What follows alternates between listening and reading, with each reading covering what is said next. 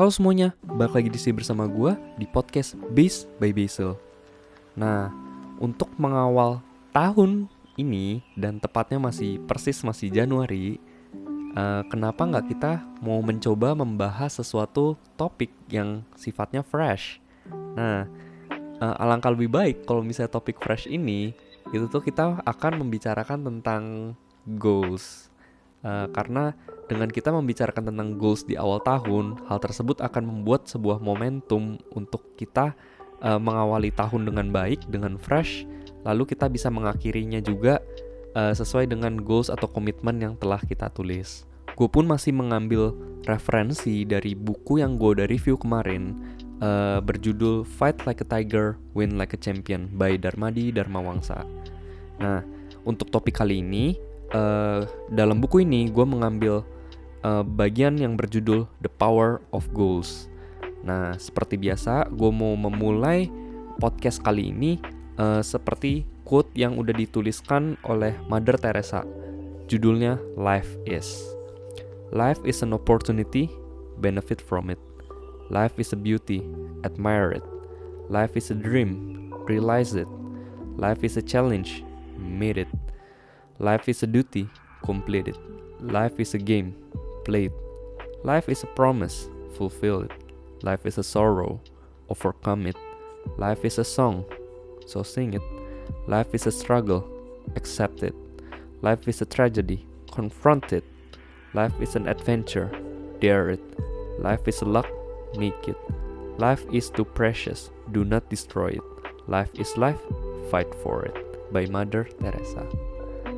Oke, gue mau mulai coba uh, mereview buku ini ya. Jadi dari awal buku ini tuh dia mengomong kalau awalnya ada sebuah kisah di mana pada suatu hari di sebuah persimpangan jalan di batasan kota ada seorang anak muda yang sedang mengendarai mobilnya untuk berhenti.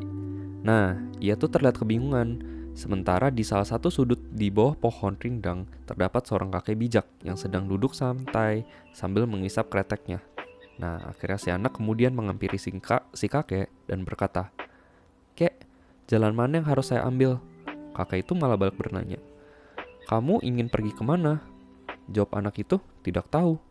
Nah, kakek bijak itu pun berpikir sejenak dan kemudian menjawab, Jika kamu tidak tahu kamu ke mana, tidak menjadi masalah kalau kamu mau belok ke kiri atau ke kanan. Nah, teman-teman, tepat sekali sebenarnya jawaban yang diberikan oleh si kakek karena sebenarnya kan nggak akan menjadi masalah jalan yang mana yang kita pilih selama bahkan kita sendiri aja tuh tidak memiliki suatu tujuan yang jelas dan pasti. Hidup ini tuh sebenarnya memberikan pilihan yang tiada tara ke mana saja yang kita ingin tuju. Nah contoh misalnya tengok Bandara Soekarno-Hatta tuh. Kalau misalnya kita datang di terminal keberangkatan, begitu banyak tujuan dengan pesawat yang berbeda-beda ke banyak berbagai macam tujuan di seluruh dunia. Nah, setiap pilihannya akan membawa kita ke tempat yang berbeda. Nah, hal yang sama juga dengan pilihan hidup. Dalam hidup, sering kali kita dihadapkan pada permasalahan seperti ini yang kayak membawa kita tuh ke arah yang tidak tahu atau tidak menentu. Nah, salah satu sebabnya itu tuh karena kita tidak memiliki tujuan atau goals yang jelas uh, dari awal untuk kita tuh mau melangkah ke mana. Layaknya, hidup tuh katanya sama seperti permainan jigsaw, di mana potongan-potongan kecil yang sengaja diacak agar supaya kita tuh berpikir untuk meletakkan posisi yang tepat.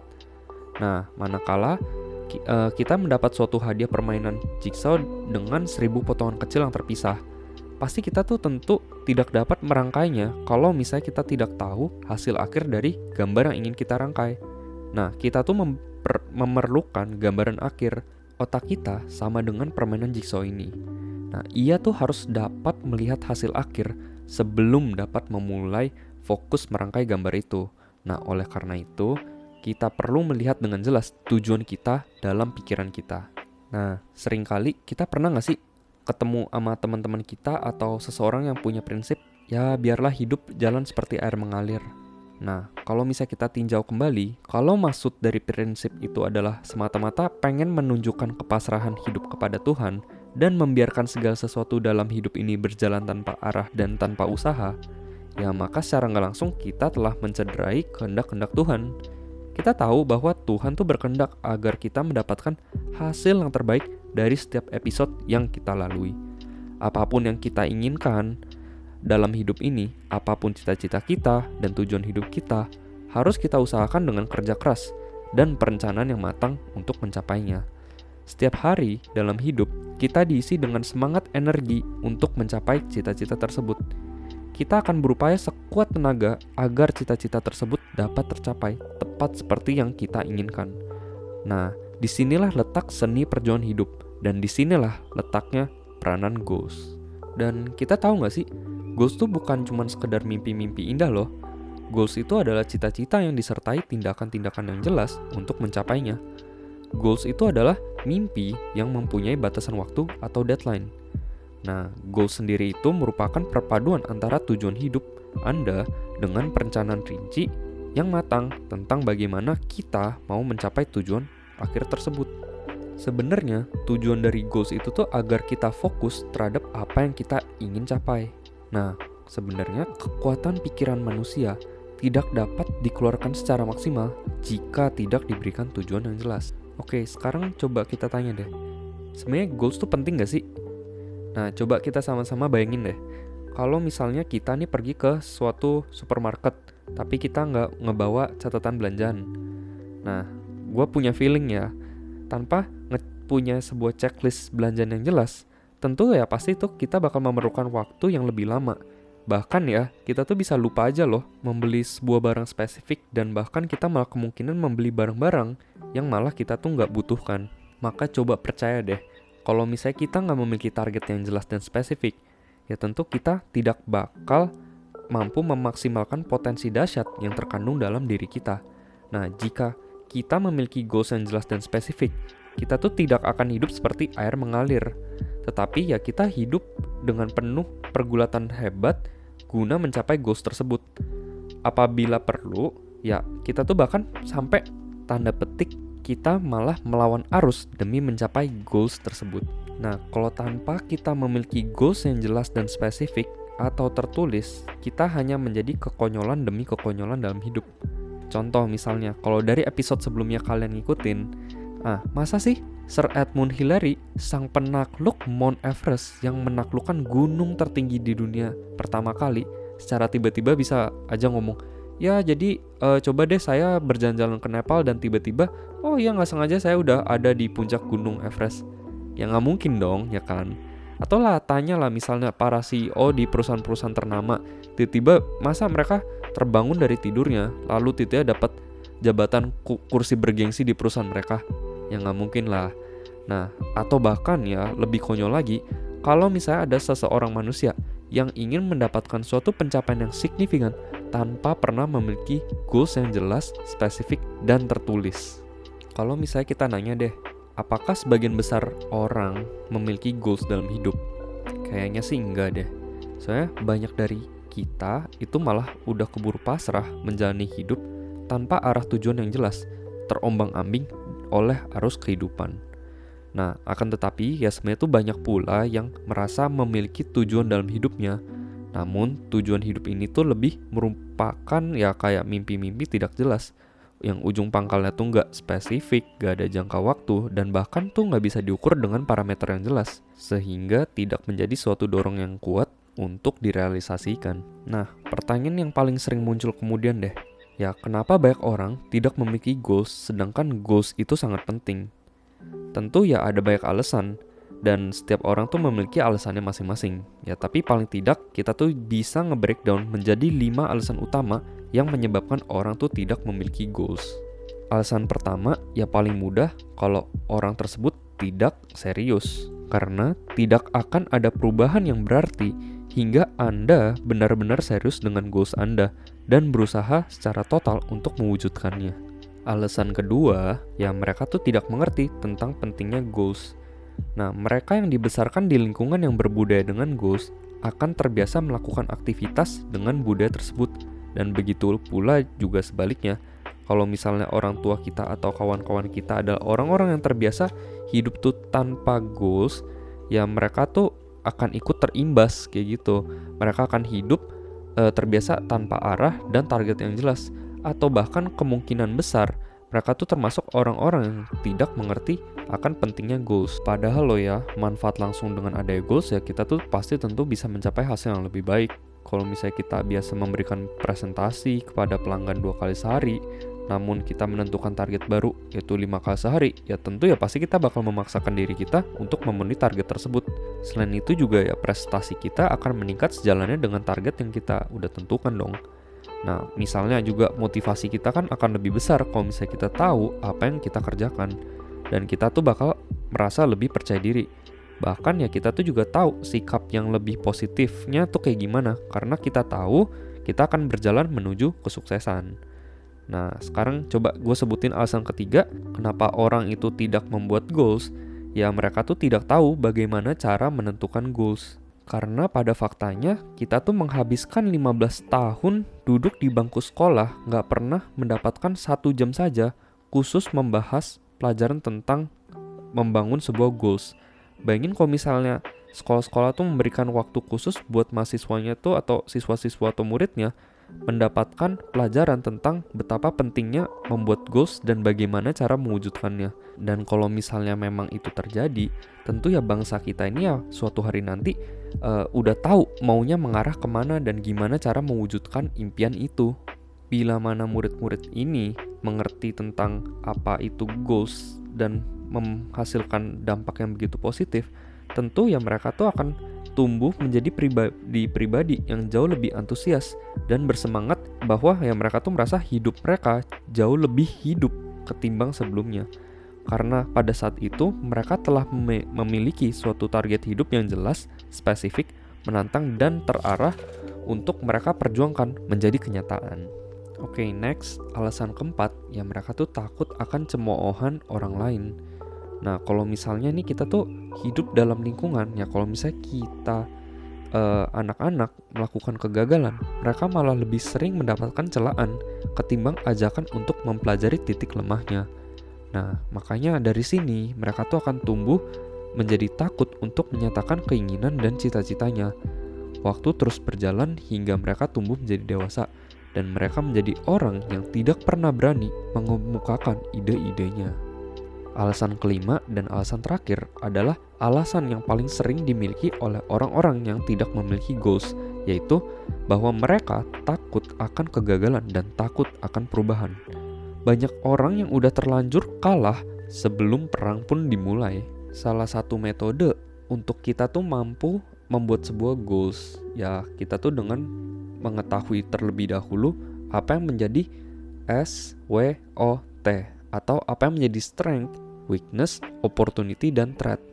Strength itu berarti apa yang menjadi kekuatan kita, weakness itu menyadari apa yang menjadi kelemahan kita, opportunity adalah melihat segala peluang-peluang yang bisa kita raih, dan threat sebagai ancaman-ancaman yang mendatang yang harus kita persiapkan untuk kemudian hari. Bila kita ingin sebuah goals terwujud, kalimat yang diucapkan untuk mengatakan goals tersebut mengandung semua unsur SMART atau S yang dikatakan sebagai spesifik, M sebagai measurable, A sebagai achievable, R sebagai realistic, dan T sebagai time bound. Spesifik artinya jelas, measurable artinya bisa diukur, achievable itu artinya mampu diraih, realistic artinya dapat terrealisasi, dan time bound artinya memiliki sebuah deadline yang harus dikejar. Nah, kalau kita mau goals kita terrealisasi dengan baik, tentu goals kita tuh harus smart, dan umumnya orang sukses pun juga memiliki goals yang bersifat smart ini. Dan ngomong-ngomong tentang orang sukses, tentu orang sukses pun juga memiliki metode lain yaitu visualisasi. Metode visualisasi ini tuh sebenarnya nggak cuman dimiliki oleh orang tertentu aja, tetapi setiap orang tuh memiliki kekuatan untuk melakukan visualisasi ini. Nah, Walt Disney sendiri itu kan seorang tokoh yang bukan hanya terkenal di kalangan anak kecil, tetapi juga orang dewasa karena hasil karyanya yaitu Disneyland. Nah, ketika peresmian Disneyland di Prancis, ada seorang reporter bertanya kepada cucu dari Walt Disney.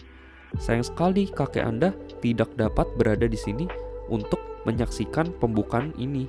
Dan sang cucu malah menjawab, Tuan, Anda salah. Kakek saya telah melihat semua ini, makanya kami meresmikannya sekarang ini juga. Lucunya, sebenarnya Walt Disney sudah melihat Disneyland ini jauh sebelum di mana orang-orang itu meresmikannya menjadi nyata. Nah, inilah kekuatan dari sebuah visualisasi yang kuat. Semakin baik kita melakukan visualisasi, akan semakin cepat dan semakin dekat kita dengan goals yang kita canangkan. Nah, imajinasi Anda adalah kacamata Anda terhadap kehidupan di masa datang. Dan salah satu cara yang paling efektif untuk merealisasikan cita-cita Anda adalah dengan menggunakan prinsip. Nah, prinsip itu ya berlakulah seakan-akan hal itu sudah terjadi. Jika Anda ingin menjadi seorang penulis buku, pengusaha sukses, top eksekutif, ya maka berpikirlah dan berkatalah dan bahkan bertingkahlah atau bertindak seakan-akan ya Anda tuh telah mencapainya. Setiap kemajuan signifikan dalam hidup Anda ya dimulai dari kemajuan imajinasi Anda dalam melukiskan masa depan. Dan pada faktanya, setiap kejadian di dunia ini sebenarnya itu terjadi dua kali. Yang pertama terjadi di dalam pikiran seseorang, dan kedua yaitu terjadi dalam perbuatan mengikuti pikiran yang pertama. Nah, orang-orang sukses adalah mereka yang secara terus-menerus membayangkan kondisi mereka di masa depan secara positif. Jika mereka ingin menjadi pemimpin perusahaan yang sukses, ya mereka akan terus-menerus dan membayangkan para pemimpin perusahaan yang sangat sukses. Dan ketahuilah, pikiran bawah sadar Anda sebenarnya itu memiliki kekuatan yang sangat dahsyat. Pikiran bawah sadar akan mengkoordinasikan setiap aspek dalam pikiran Anda, perasaan Anda, perilaku Anda, perkataan Anda, tindakan Anda, dan bahkan emosi Anda untuk selaras dengan goals Anda. Jika pikiran sadar Anda selalu memvisualisasikan hal-hal positif tentang goals Anda, tentu pikiran ini akan masuk ke dalam pikiran bawah sadar Anda tersebut dan akan mengarahkan Anda untuk memiliki perilaku yang mengarah pada pencapaian goals Anda. Hukum kausalitas menyatakan bahwa apa yang selalu Anda pikirkan setiap saat akan terwujud menjadi bagian hidup Anda yang paling dominan dan yang akan menjadi kenyataan. Jika Anda mulai mengasah pada pikiran-pikiran negatif, ayo konsentrasilah, fokuskanlah, dan paksalah Anda untuk berpikir kembali memikirkan goals-goals Anda. Dengan selalu mengulang-ulang teknik ini, maka suatu ketika Anda akan menemukan pikiran Anda yang selalu memikirkan goals Anda pada setiap saat. Kalau misalnya teman-teman saat ini sudah memutuskan apa yang menjadi goals dari teman-teman, ayo berusahalah untuk terus bertahan dalam proses pencapaiannya. Berusahalah terus, janganlah menyerah, walaupun sering kali letih fisik dan mental telah merasuki tubuh kita.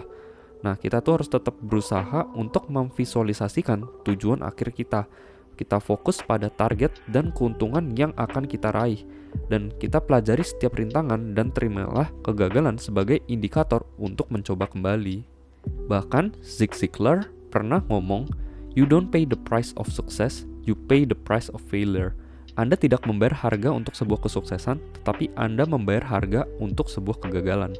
Dalam menempuh perjalanan yang melelahkan, ingatlah selalu kalau harga yang Anda bayarkan saat ini juga sebenarnya itu nggak bakal sebanding dengan kesuksesan yang nantinya bakal kita raih.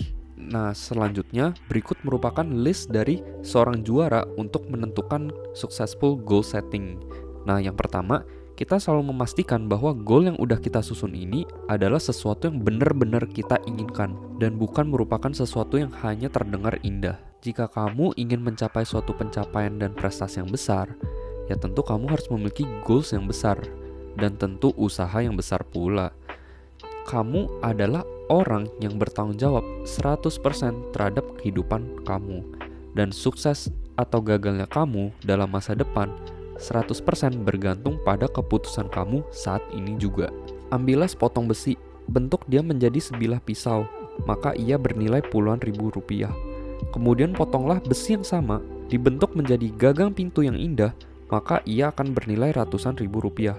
Akan tetapi, jika potongan besi itu kemudian diberikan pada ahli pembuat jam tangan, maka ia akan dibentuk menjadi sebuah jam tangan yang indah yang bernilai jutaan rupiah besi yang sama tetapi dengan perlakuan yang berbeda akan memiliki harga yang berbeda juga. Begitu pula hal yang berlaku dalam kehidupan.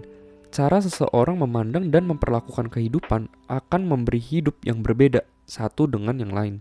Oleh karena itu, kita harus memiliki goals yang besar untuk mencapai prestasi yang besar dalam hidup kita. Kita harus memiliki desire yang menggebu-gebu dan antusias terhadap pencapaian goals kita Goals ini akan menantang kita untuk mencurahkan segala dedikasi dan kerja keras untuk mewujudkannya. Dan sebisa mungkin, susunlah goals dalam lima bidang kehidupan, yaitu bagaimana kehidupan keluarga dan rumah tangga Anda, bagaimana karir dan kondisi keuangan Anda, bagaimana kesehatan fisik Anda, bagaimana kehidupan spiritual dan mental Anda, dan bagaimana kehidupan sosial kemasyarakatan Anda. Kedua, tulislah goals Anda dalam suatu pernyataan yang spesifik dan positif. Fokuskan diri Anda pada activity goals ketimbang productivity goals. Karena activity goals itu bersifat untuk men-track setiap progress step by step kita menuju goals yang ingin kita capai. Berbeda dengan productivity goals, productivity goals itu seperti langsung mengatakan sebuah statement bulat, saya ingin badan yang ideal. Ketimbang malah kalau activity goals, saya ingin secara konsisten rajin tiga kali dalam seminggu untuk berolahraga. Ketiga, kita pikirkan dan kaji ulang goals kita setiap hari. Kebanyakan orang sulit mencapai goalsnya karena berfokus pada hal yang salah terlalu berfokus pada kesulitan proses pencapaian goals daripada berfokus pada benefit yang akan didapatkannya. Maka dari itu, biasakan diri kita untuk memikirkan goals kita tiap hari dan melihatnya tercapai di dalam pikiran kita. Tanyakanlah pada diri kita setiap hari, apakah kita makin dekat dengan goals yang kita inginkan atau malah sebaliknya. Coba untuk rajin membaca goals kita itu dua kali sehari, pagi setelah kita bangun dan malam sebelum kita tidur Nah, hal ini akan memberikan positive affirmation yang mengarahkan kita untuk fokus bertindak selaras dengan goals kita. Lalu, keempat, buatlah perencanaan yang rinci untuk mewujudkan goals kita. Karena nyatanya, a dream is just a dream, a goal is a dream with a plan with a deadline. Nah, tanpa deadline yang jelas, tentu goals kita hanyalah mimpi belaka. Dan yang kelima, kita membuat monitor sistem untuk memantau perkembangan kita. Nah, ingat kunci dari monitoring sistem ini adalah mengevaluasi harian secara disiplin. Keenam, kita bersiaplah untuk membayar harganya. Karena seperti halnya yang kita tahu, ya contohnya dalam bisnis pun, high risk, high reward. Tentu ya, resiko tinggi, ya keuntungan besar. Karena ketika kita menyusun goals, kita diharuskan untuk membayar harganya terlebih dahulu. Artinya kita diharuskan untuk bekerja keras untuk mewujudkannya siap dan tangguh menghadapi berbagai rintangan, disiplin, dan yang terpenting adalah komitmen untuk terus berjalan sesuai dengan petunjuk di peta yang telah kita buatkan sebelumnya. Nah, inilah seni utama dalam menentukan dan mencapai goals dalam hidup. Nah, ketika goals kita tersebut tercapai, kita akan merasakan suatu kepuasan yang tiada tara, yang sulit bahkan kita tuh bisa lukiskan dengan kata-kata. Dan pada saat tersebut, kita akan menjadi sosok pribadi yang baru dengan kekuatan positif yang luar biasa karena kita telah membuktikan kepada diri kita sendiri bahwa kita bisa. Ketujuh, kita ceritakan goals kita kepada orang-orang yang dapat mendorong kita untuk mencapainya. Dan yang kedelapan adalah ambillah tindakan apa pun untuk mencapai atau mewujudkan goals Anda. Nah, ambillah tindakan itu sekarang ini juga. Kenapa harus sekarang ini juga? Karena sebenarnya banyak orang yang pandai menyusun suatu perencanaan, tetapi ketika waktunya untuk bertindak, mereka malah diam seribu bahasa. Dan inilah salah satu kunci kegagalan yang paling menakutkan. Nah, menyusun rencana itu adalah salah satu prasyarat untuk sukses. Tetapi yang lebih penting adalah ambillah tindakan untuk mewujudkan perencanaan itu. Ambillah tindakan yang konsisten dan terus-menerus mengejar impian Anda. Nah, ingat setiap perubahan akan membuat Anda bertumbuh. Demikian ya sebaliknya. Untuk Anda bertumbuh, Anda haruslah berubah baik dari pikiran maupun tindakan. Orang bijak bahkan pernah berkata, Anda harus memiliki mimpi-mimpi yang besar, yang mana dengan kekuatannya, ia akan mendorong pikiran Anda untuk melakukan hal-hal besar. Nah, oke, okay, sebagai penutup dari episode podcast kali ini yang berjudul The Power of Goals, nah, gue pengen menutup kembali menggunakan quotes yang ditulis ada dalam buku ini berjudul What I Want. I am powerful. Whatever I set my mind on having, I will have. Whatever I decide to be, I will be. The evidence is all around me. The power of my will has brought me precisely to where I am right now. I have made the choices, I have held the thoughts, I have taken the action to create my current reality, and I have the power to change it into whatever I want to be. With the choices I make, I am constantly fulfilling the vision I have for my life. If that doesn't seem to be the case, then I am deceiving myself about what I really want. Because what I really want, truly want, I will get. What I truly wanted in the past, I already have. If I want to build a billion dollar business, I will take the action necessary to do it. If I want to sit comfortably watching TV night after night, I will take the action necessary for that and don't disappoint in my result. They are just outward manifestation of my priorities. I will be sure of what I truly want because I'm sure to get it. Oke okay guys, thank you so much buat udah listening sampai di akhir sini dan gue appreciate banget. Tentu kalau misalnya kalian memang suka dengan konten podcast seperti ini, you just don't forget to subscribe and join this podcast ataupun bisa dengerin konten-konten lainnya seputar branding, digital marketing, self improvement di channel YouTube gue namanya Ronald Basil. Nah, sebenarnya uh, balik lagi ini pun konten yang gue coba untuk upload secara konsisten dari pembelajaran gue di buku berjudul Fight Like a Tiger, Win Like a Champion. Dan gue berharap semoga materi yang gue udah sampein ini bermanfaat karena sebenarnya tujuan gue tuh mau belajar dan gue pengen sharing apa pun yang gue temuin di sini. Dan menurut gue kalau bermanfaat, yuk stay tune terus.